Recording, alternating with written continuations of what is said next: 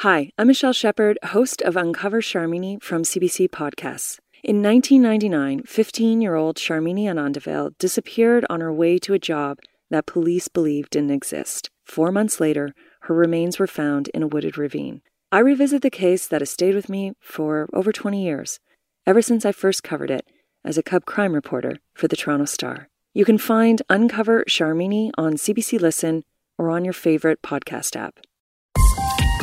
This is a CBC podcast. Hello, I'm Nil Köksal. And I'm Chris Howden. This is As It Happens, the podcast edition.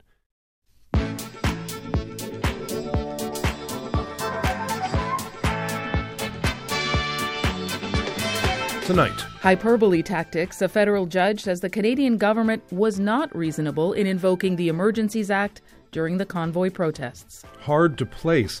A homeless outreach center in Charlottetown is granted approval to change location because of rising demand and divisions in the community. Breaking ranks, a Democratic senator tells us it is time for the U.S. president to put his principles where his mouth is when it comes to dealing with Benjamin Netanyahu.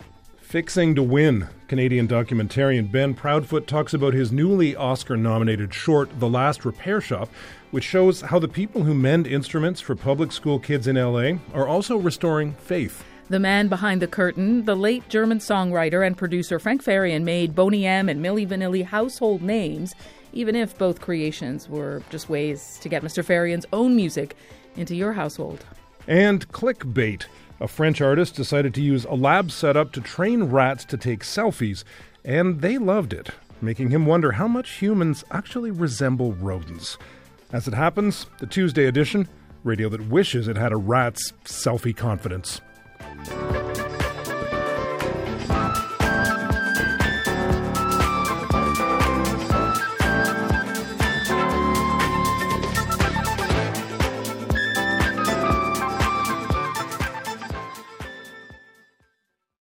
The federal government's decision to invoke the Emergencies Act to shut down convoy protesters was unreasonable and impinged on protesters' charter rights.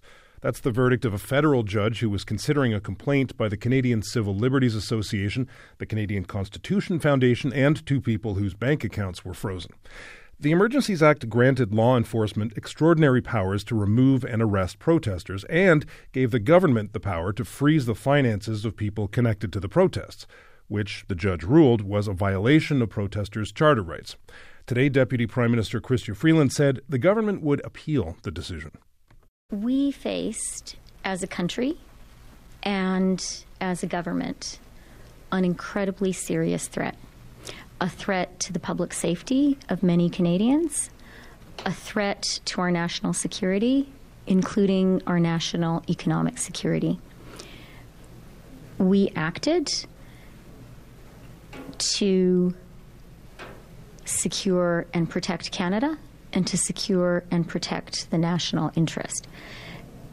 I don't want to minimize the gravity of the actions we took. Neither do I want to minimize the gravity of the threat Canada faced. And to your question, I was certain after a lot of deliberation with colleagues and many others that we took the right decision. I was certain at the time. I was certain when I testified before Rouleau, and I remain certain today. Thank you. Deputy PM and Finance Minister Chrystia Freeland speaking today. Noa Mendelsohn Aviv is the Executive Director and General Counsel of the Canadian Civil Liberties Association. We reached her in Toronto. Noa, you and your colleagues obviously disagree with the deputy prime minister and what the government ha- has has said throughout all of this, but Justice Richard Mosley sided with you, uh, and so I wonder, as you look at this judgment and read where the justice writes that this was uh, unreasonable what the government did and led to an infringement of charter rights not justified under Section One, what should listeners take away from this decision? I think listeners should understand that their rights and freedoms are best protected through a democracy and through the ordinary democratic process. Emergency powers should only be used in the case of a serious and real national emergency. And we said, and the court has now said, that is not what happened in Ottawa. As difficult and painful as it was, it was a policing issue. It needed to be handled by police, but it was not a national emergency. It didn't happen across the country. It didn't raise threats of serious violence. And in the meantime, use of emergency powers are dangerous because they give government the power to pass laws without the usual eh, critically important checks and balances to protect all of our rights and freedoms. The the judge said that that he was on the government side at, at the outset. That you, the evidence that you and your colleagues brought forward changed his mind. He writes, "quote I was leaning to the view that the decision to invoke the Emergencies Act was reasonable. I considered the events that occurred in Ottawa and other locations went beyond legitimate protest and reflected an unacceptable breakdown of public order. End quote. He, he goes on from there, of course. But but what did you present to change the judge's mind here? We presented, oh gosh, um, a, a great deal of evidence and of legal argument about what is necessary and required under the Emergencies Act, what the meaning of that law is, um, and and I should say, by the way, that we were also concerned about what was happening in Ottawa. We we understood and supported the idea that the disruption and blockades had gone on for too long and needed to be addressed. That there were unlawful things that were happening, including intimidation, harassment of, of marginalized people. It wasn't that we that we had uh, you know any support for those kinds of activities. It's that we thought that needed to be dealt with on a policing level and not using emergency powers. And we're very pleased to see that when looking at the evidence and when doing a serious consideration of the legal arguments that were put forward, the federal court reached the conclusion, as we had from the very beginning, that this did not amount to a national emergency as required by the Emergencies Act. It did not allow government to give itself those kinds of massive and dangerous powers. The, the justice said there are hallmarks of reasonableness, justification, transparency, and intelligibility. And he wrote that the government's actions did not meet that standard, those hallmarks. But what did the justice say and write about how protesters' rights were affected here? Uh, I mean, he he, he said a great deal, and I'm still digesting mm-hmm. parts of the decision. But I think I think the important piece is that we all understand that protest is critically important. It's important because all of us, and in particular marginalized groups, need to be able to speak up for our rights and freedoms and those of others in this country. But that doesn't mean that we accept all protests. There are reasonable limits if they can be demonstrated and are justifiable in a free and democratic society, and they have to be as minimal as possible. And all of that is an aside because the protest that happened in Ottawa, there's pretty much across the board agreement, was no longer reasonable. The blockades needed to be shut mm-hmm. down. There were, there were aspects of the protest that were perfectly lawful, parts of it that absolutely needed to be dismantled. The question that was at issue here was not about the protests in Ottawa. It was about the massive use of massive emergency powers. And the governments cannot take this power into their own hands unless it meets the high threshold set by the Emergencies Act. As you know, this was a nightmare for people in Ottawa, a big concern for people watching all across the country, as well in ways big and small. So I know you're saying that, that that this is not something that you're condoning what was unfolding there, but but are That's you concerned right. not, not that people will condoning. but but people but people who were involved will take this as vindication? I, am hoping that people in Canada are sophisticated enough to understand that we have laws to create checks and balances on the powers of government, and that is a separate question than whether or not that particular blockade and disruptive and worrying and concerning time in Ottawa should have been dismantled. We had no issue with dismantling a protest that had taken on that kind of troubling nature. Our concern was the use of the Emergencies Act and the need for checks and balances that are built into a democratic system to be upheld as the federal court upheld it today. You, you, mentioned that this should have been left, uh, you know, as a matter of policing. But if police weren't taking care of it and they were asking for help and saying we can't handle this on our own, what should have happened in your view? Well, the the court addressed that as well. The court said that the Ottawa police hadn't addressed it, but other police services did come in, and ultimately it was police who dismantled it. The kind of powers and orders that were created under the, under the Emergencies Act is not what was used to dismantle the blockade in Ottawa. What was used was ordinary policing tactics. the government says it, it is planning to appeal this decision. So, whatever happens from this point on, do you still feel that that you accomplished as an organization what you set out to here? I think we accomplished something that is extremely important for every person in this country, and that is a message to government, to this government, future governments, provincial governments. If you're going to give yourself massive emergency powers, it needs to be because there is a massive national or, or appropriate emergency that requires it because emergency powers are dangerous. They're dangerous to democracy, they're dangerous to our rights and freedoms. And we have today and, and since February of 2022 put the government on notice that we are watching, that the people of Canada are watching. You cannot trample on people's rights and freedoms without there being accountability. That's what happened today with this decision. Noa, thank you for your time. Thank you very much.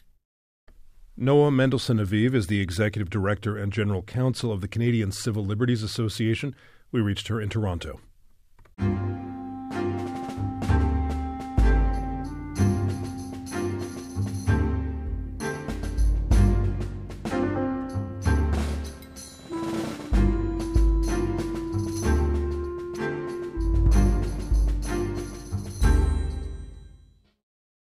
The situation in Gaza continued to escalate today, with Israeli forces encircling the densely packed southern city of Khan Yunis.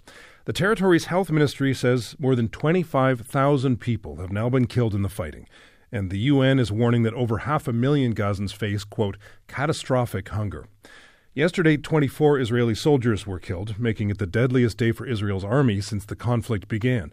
And Israel's prime minister continues to reject any talk of a two state solution. Benjamin Netanyahu's comments have put him at odds with one of his country's staunchest supporters, Joe Biden. And this week, the White House is reminding people of that. It's the president's view that a two state solution is the best path forward for people of uh, Gaza, for the Palestinian people as well as the Israeli people. And there's many different interpretations. There's lots of different ways you can get at that uh, ultimate solution. Um, and the president as he has always done, kept an open mind about trying to pursue that. Now, he's also under no illusions of how difficult it's going to be to get there, particularly with this conflict going on in Gaza. So we're going to keep the discussions going with our Israeli counterparts. We're going to keep talking about it with Mahmoud Abbas. We're going to keep talking about it with our counterparts in the region in the hopes that more progress can be made. U.S. National Security Council spokesperson John Kirby speaking to reporters yesterday. Chris Van Hollen is a Democratic senator from Maryland. He says it's time the president's actions match his words. We reached him in Washington, D.C. Senator Joe Biden says he still believes in a two state solution. What would you like to see him do about it? Well, I think the president is absolutely right. Uh, we need to pursue a two state solution um, as the only way to achieve a just and lasting peace. You know, over the years, uh, the two state solution uh, has been used a lot as a deflection, and so there's understandably a lot of cynicism uh, around people mm-hmm. talking about the two state solution since we've been talking about it for 20 years, which is why it will require President Biden to go big and bold uh, in terms of not just saying that's the end mm-hmm. game, but really taking leadership and and having a very practical path to achieving a two-state solution. What does big and bold look like?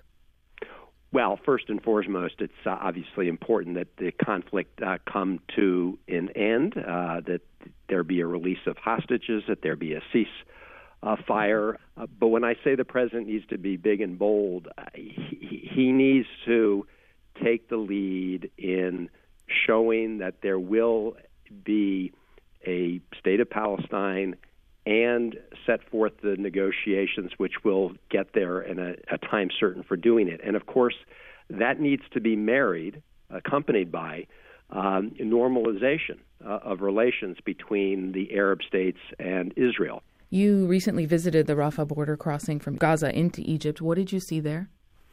Well, I went there with my colleague, Senator Jeff Merkley, uh, to witness for ourselves uh, what was happening uh, at the border, and we were very focused on the system for trying to get desperately needed humanitarian assistance uh, to people in Gaza. And it was very clear to us that the system was broken. Uh, there were a number of big pieces that need to be addressed. Um, first and for- foremost, what's called deconfliction, which is a, another word for saying that humanitarian workers need to have the confidence they can deliver humanitarian assistance to people who need it without being killed. Um, and every international nonprofit organization that's operated worldwide for decades say they've never seen a more broken system um, and a more dangerous environment. Uh, the other thing we witnessed was just the very cumbersome um, process uh, for going through screening uh, at some of the Israeli uh, inspection uh, stations, and we went to a warehouse full of items that had been uh, rejected uh, things like water purifiers or medical kits for the delivery of babies. So these are things that could be fixed if there was a political will to do it. Even in the face of what you've described, what you saw, despite the, the president's stated commitment to a two state solution, as you, as you know, there's another message that the White House remains steadfast in its support of Israel. The U.S. sends $3.8 billion a year. In December, the State Department approved the emergency sale of 14,000 rounds of tank ammunition to Israel, circumventing Congress to do that. So there are mixed messages here. What is going to change that?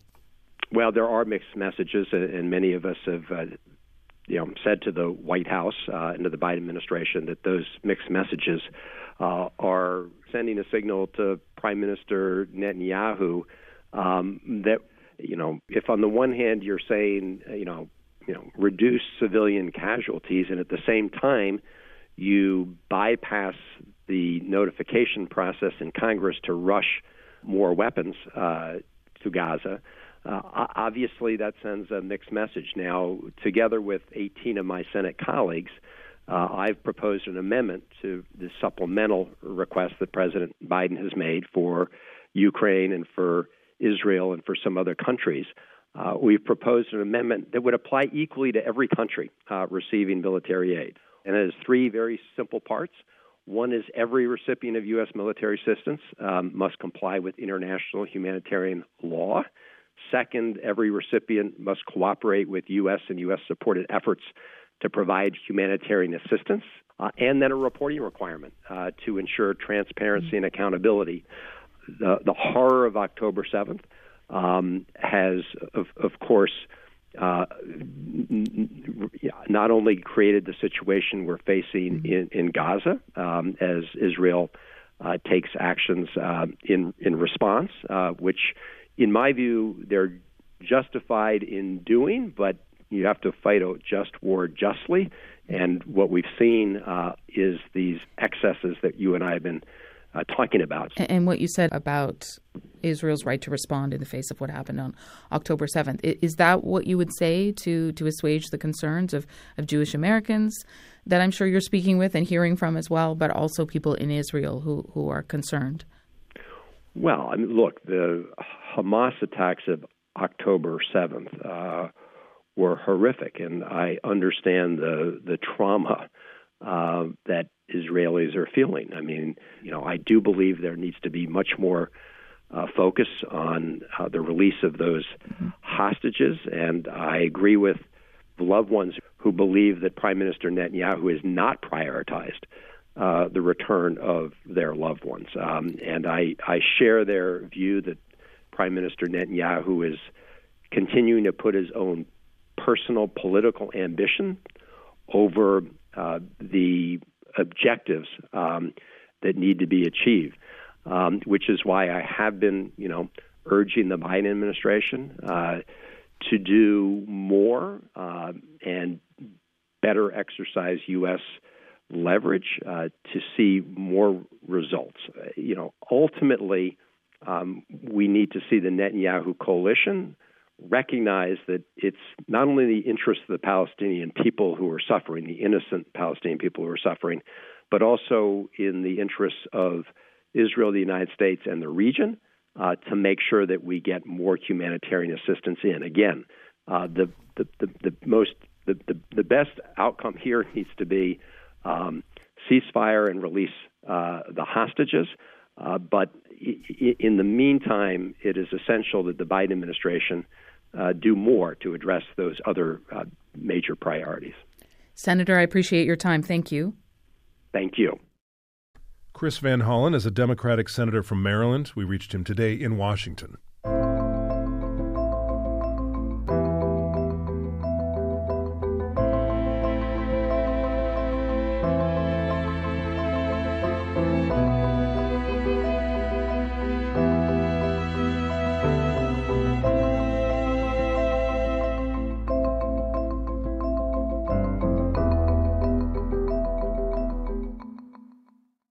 A nondescript warehouse in downtown Los Angeles, a devoted team hunches over tubas with sticky valves, cracked violins, and keyless clarinets, determined to fix what's broken. The city is one of the last to provide that service free of charge to its many thousands of public school kids, and for a lot of those kids, that means a lot.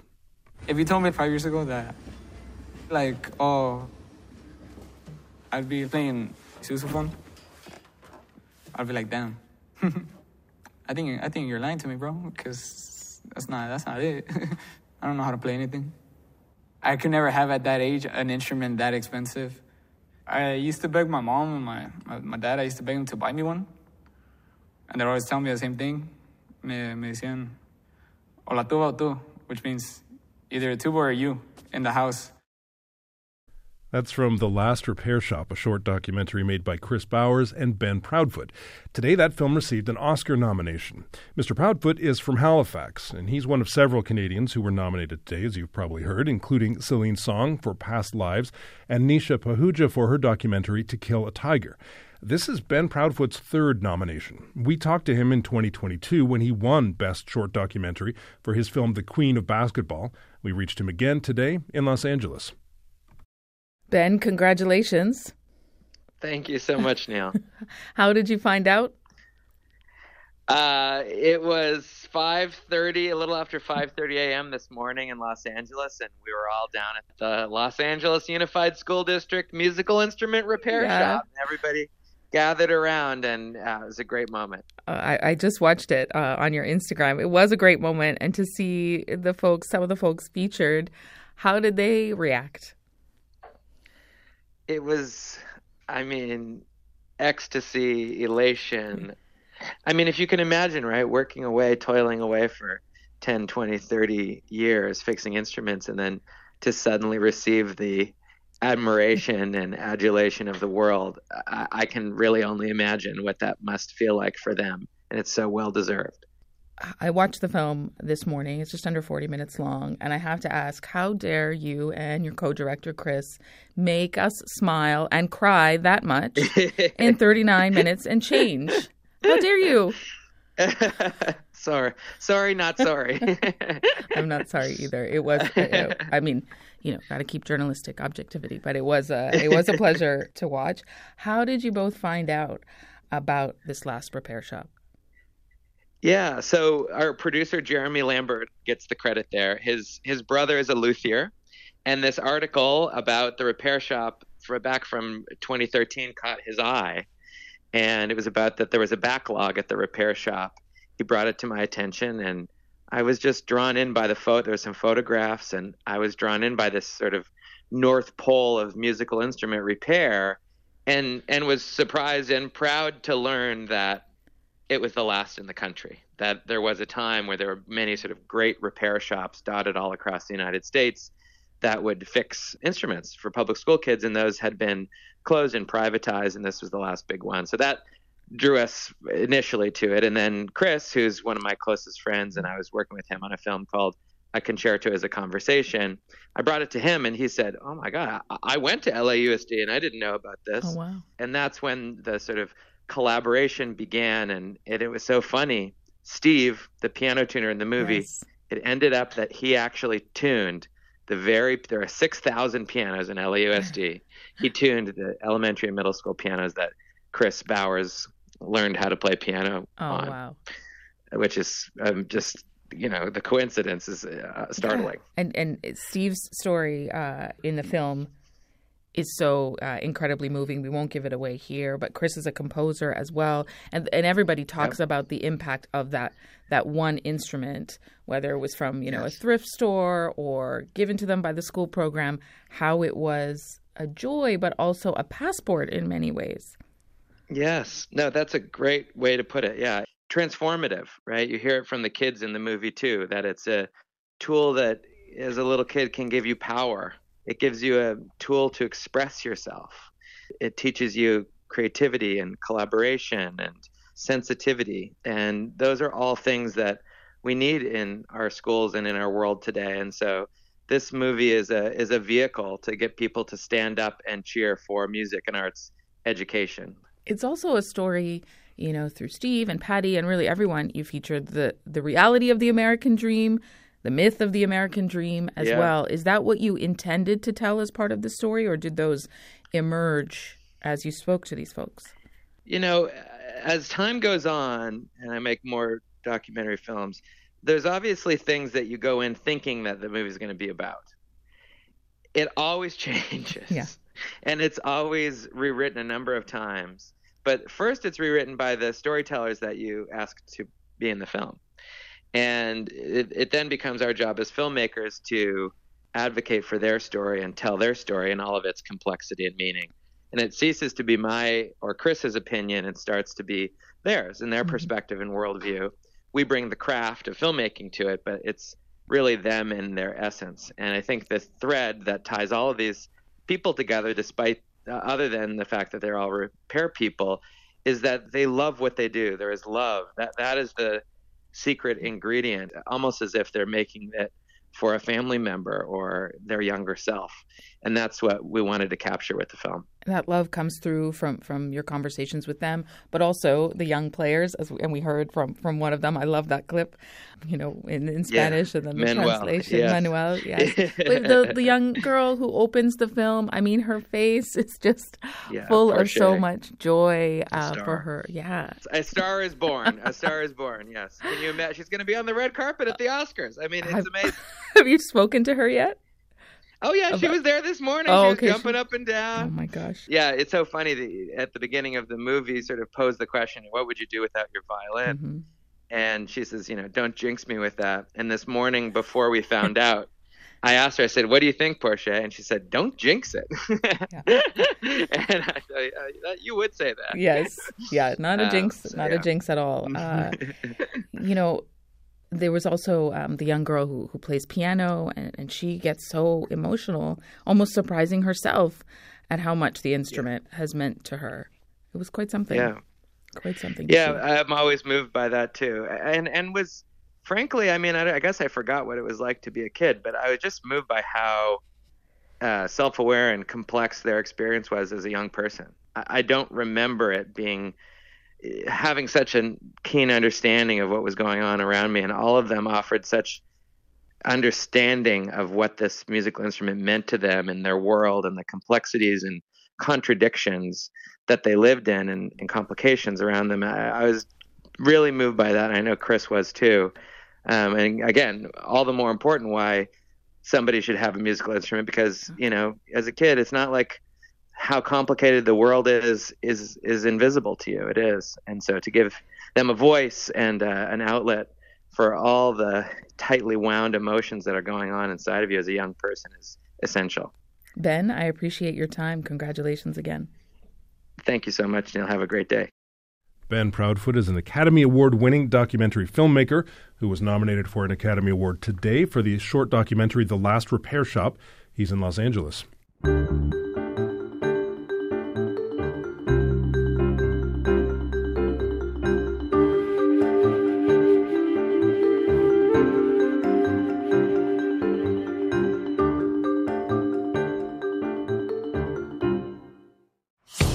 Hi, I'm Asha Tomlinson, And I'm David Common. and we're hosts of CBC Marketplace. We're award winning investigative journalists that want to help you avoid clever scams, unsafe products, and sketchy services.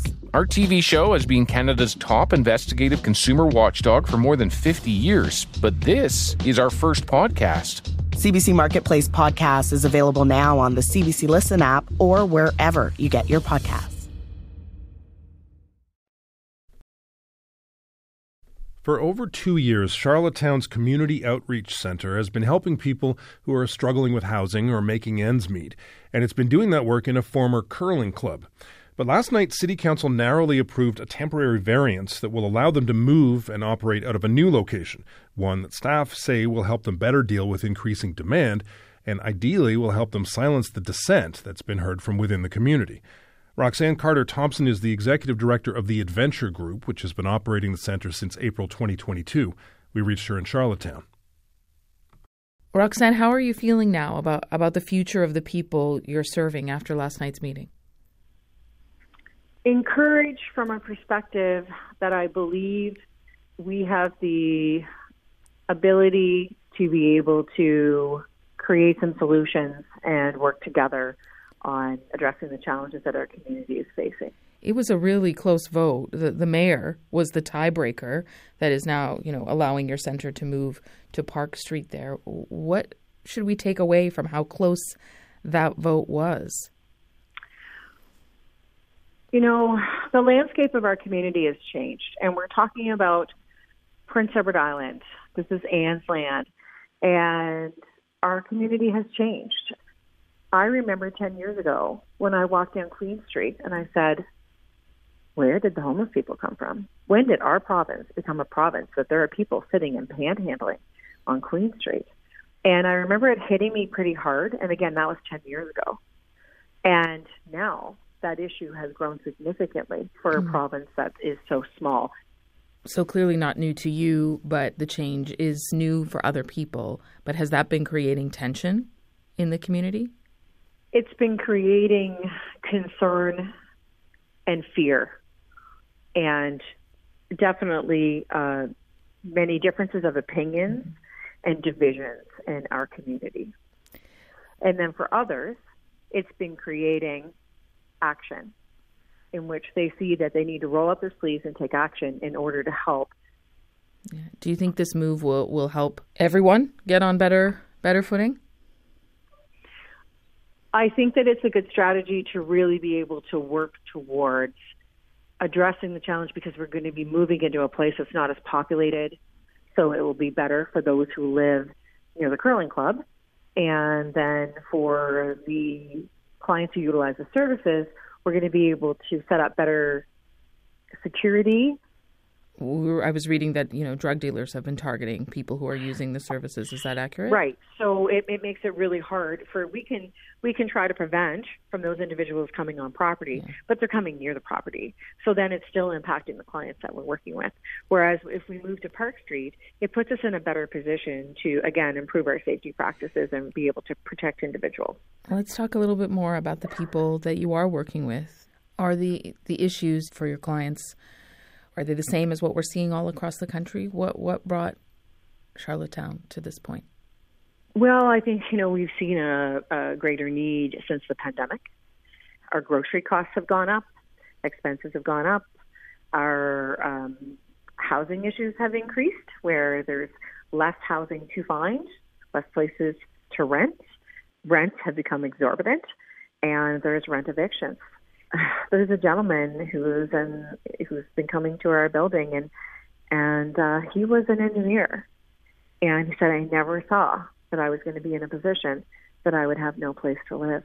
And he's staying at a shelter and this man is over the age of 65 this is clearly personal work for you, and I'm sure, well, I can only imagine it's been exhausting in the lead up uh, to the vote and now planning this move.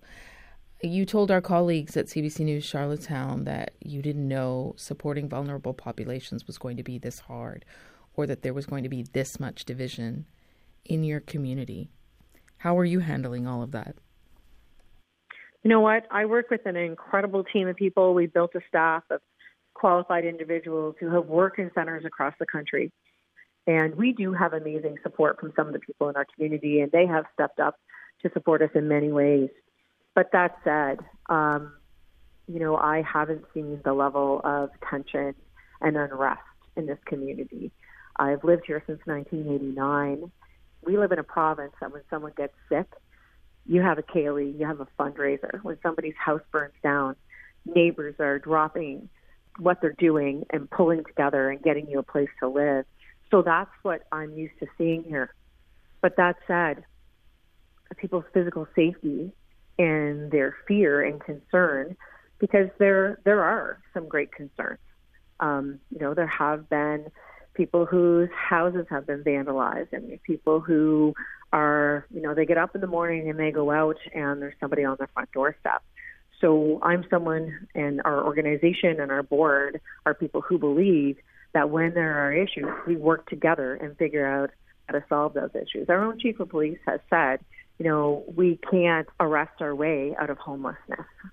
So we have to look at what are some workable solutions that we can put into place that will help make our community a safer place for all.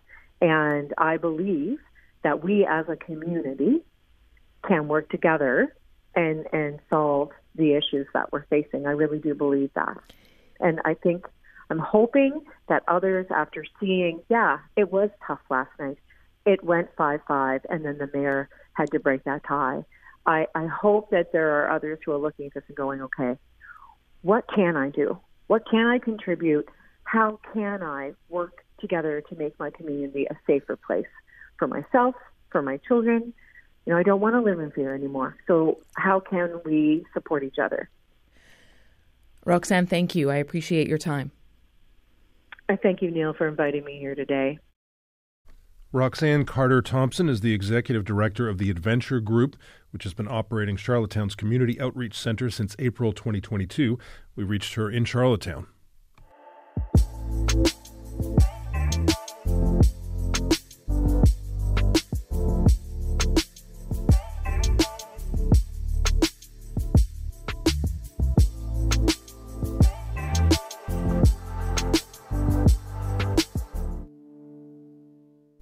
Tonight, residents of L'Île Verte, Quebec are marking a somber anniversary. It has been 10 years since a midnight fire destroyed the town's nursing home, killing 32 people and injuring 15 others. Even a decade on, hardly anyone in the small community is untouched by the memory of that day. They remember it for its tragic end, of course, but also for the heroism of those who responded and managed to rescue many of the facility's occupants. Philippe Lépicier runs the town's pharmacy, which also burned down that day. I remember solidarity. I remember love. I remember um, the residents who helped other residents. Um, and some lives were saved during that day, obviously, and this is the positive that I remember. Pharmacist Philippe Lépicier speaking with the CBC's Peter Tardy this morning. Today marks 10 years since a fire destroyed his pharmacy and an adjoining nursing home in L'Île Verte, Quebec, killing 32 people. On that day, we spoke with Francois Lapointe, who was the MP for the region at the time. From our archives, here's part of that conversation. The, the first firefighter that get, got there within not even 15 minutes when they, they, they, they were facing fires through the roof, through the window, and, and the, the wind was very strong. And every volunteers firefighters are telling me that they, they couldn't do anything. Even those who could make it very fast on the event, when they when they got there, they could already see flames through the roof, through the window. They could help quite a few seniors people on the other part, a little newer part, but most of them they did everything they can. They went through very tough situation, like hearing the senior people asking for help and not being able to help them. Uh, so that's that's the kind of thing that they had to win, they had to go through uh, last night. Uh, the firefighters, for them, it must have been just so hard to be so powerless to see that and not be able to do anything. Eh? I've just met a social worker who had to spend time with firefighter, volunteers firefighter, who were fighting, knowing that some members of their own family were in the building. So it's a social worker who had to tell them, please go home and take a break. It's the kind of situation that the, the community here had to face all night. It's going to be a tough, a tough grief the next few days, and this feeling of grief for the community here will last quite long. What are you able to say? What can you possibly say to the people that you're spending time with now? Oh, God's sake. First, I want to share how much they are admirable there's one lady here, Mrs. Caron. She's from uh, she's from the from the council. She hasn't slept for 24 hours. She's still working, making sure that the the survivor has found the right place for their needs. Uh, there's there's people from the the Red Cross who, who who hasn't slept for like 12 hours now. They are just amazing. The only one thing we can do, uh, the people that represent the, the area here is that we know the grief will be tough. It's too many people, too many lost in a situation that is very, very dramatic. The grief will be tough, and the only thing they can be assured is that we will we will hang on, we'll stick with them as long as it, as they need any type of help. Former Quebec MP Francois Lapointe speaking with former As It Happens host Carol Off the morning after a devastating nursing home fire in L'Île Verte, Quebec, 10 years ago today.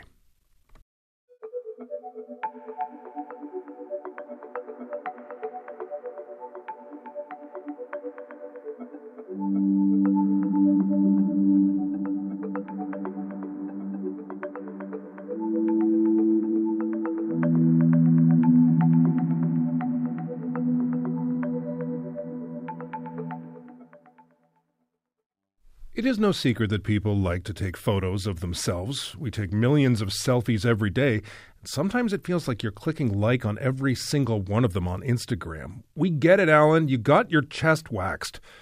But it's not like there's a high bar for entry. All you need is a phone with a front camera and an opposable thumb. But what if you didn't have either? What if you were, say, a rat? Well, Augustin Lignier decided to give two rodents a helping hand so they could take selfies too. He's an artist, we reached him in Paris. Augustin, what made you want to do this? Why did you think the world needed selfies of rats? well, I think the world needed because um, I think it's reflect our behavior, how we behave online, how we take images, and why we take images, and why we uh, interact with different devices like phones mainly and apps. Yeah, uh, and social media. So you're saying that yeah. that rats they're just like us, or we're just like rats, whether we like it or not. Yeah, I mean, it's a bit like I want to play with this uh, uh, in between and with this like who is who. Yeah. Well, let's talk about how you how you conducted this research and, mm-hmm. and took these photographs. Describe how mm-hmm. your your Skinner box photo booth worked. So basically, it's a big uh, box like a photo booth where like inside there is a, a computer there is a camera and flashlights and uh, there is like a sugar dispenser. So basically i put my two rats inside this box i uh, built because they're very clever and curious. They discover like when they push a lever or a button they have a small reward a small piece of sugar. And then they start to associate like an action to uh, pleasure and they start to play more and more with it and this was called the training phase. And after that, when they were well trained, I changed the code and the reward became random.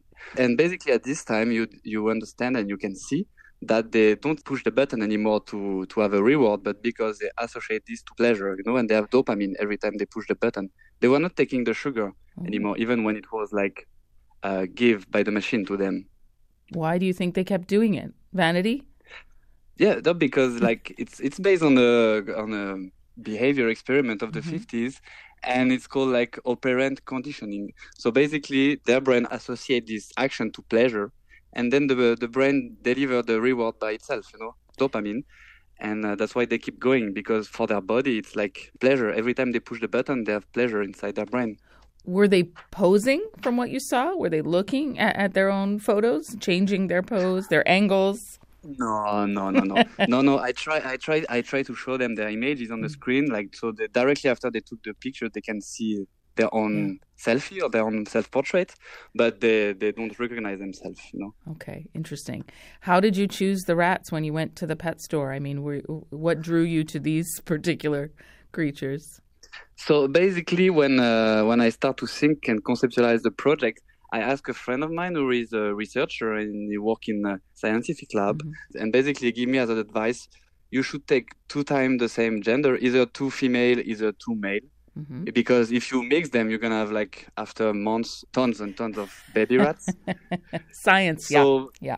Yeah, so basically he advised me to take two female because they are more clever, but was just available two male. Mm-hmm. And I mean, I don't know if they are brother, but they grew up together, so I took I took them in a pet shop. Yeah, and then you name you went a step further and you named them after yourself and your brother, Arthur. yes, one was yeah exactly. One was like kind of my alter ego, and the other one my brother alter ego. Let's say. So, what were Augustin and Arthur, uh, the rats, yeah. like as artistic collaborators, models, muses, exactly. even? Yeah. Yeah, yeah, yeah. For me, they are more like collaborator. Like we do this project together, and I was more like managing their own behavior and their own like performance. For me, they're really like performers. You know, they perform for the camera and for the action of doing it. And the apparatus, the booth, is just here to capture them performing a certain action. Do you have a favorite of of the selfies? Uh, depends. Depend of the day of the mood. Some uh, sometimes I like the dramatic ones. sometimes the more cute.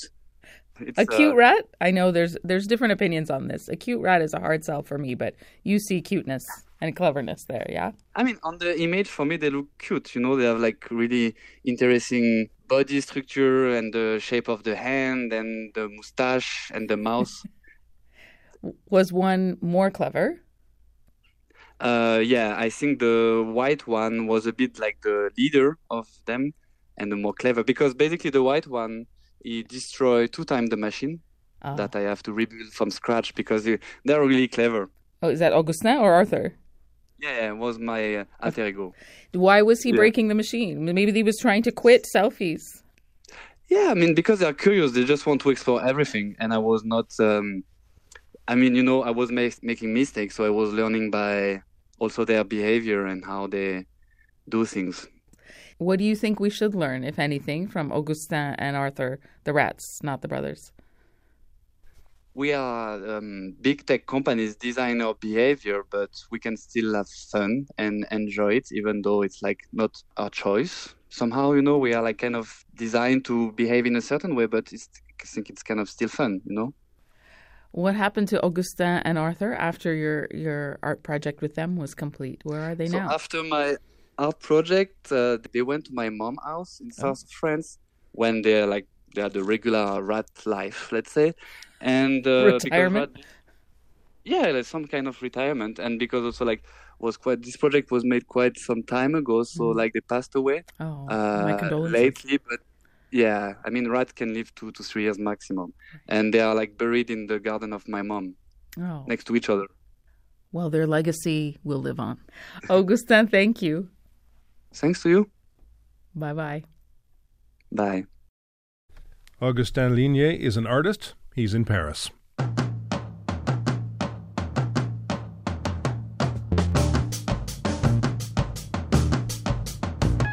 You've been listening to the As It Happens podcast. Our show can be heard Monday to Friday on CBC Radio 1, following the world at 6. You can also listen to the show online at cbc.ca slash AIH or on the CBC Listen app or wherever you get your podcasts. Thanks for listening. I'm Nil Köksal. And I'm Chris Howden.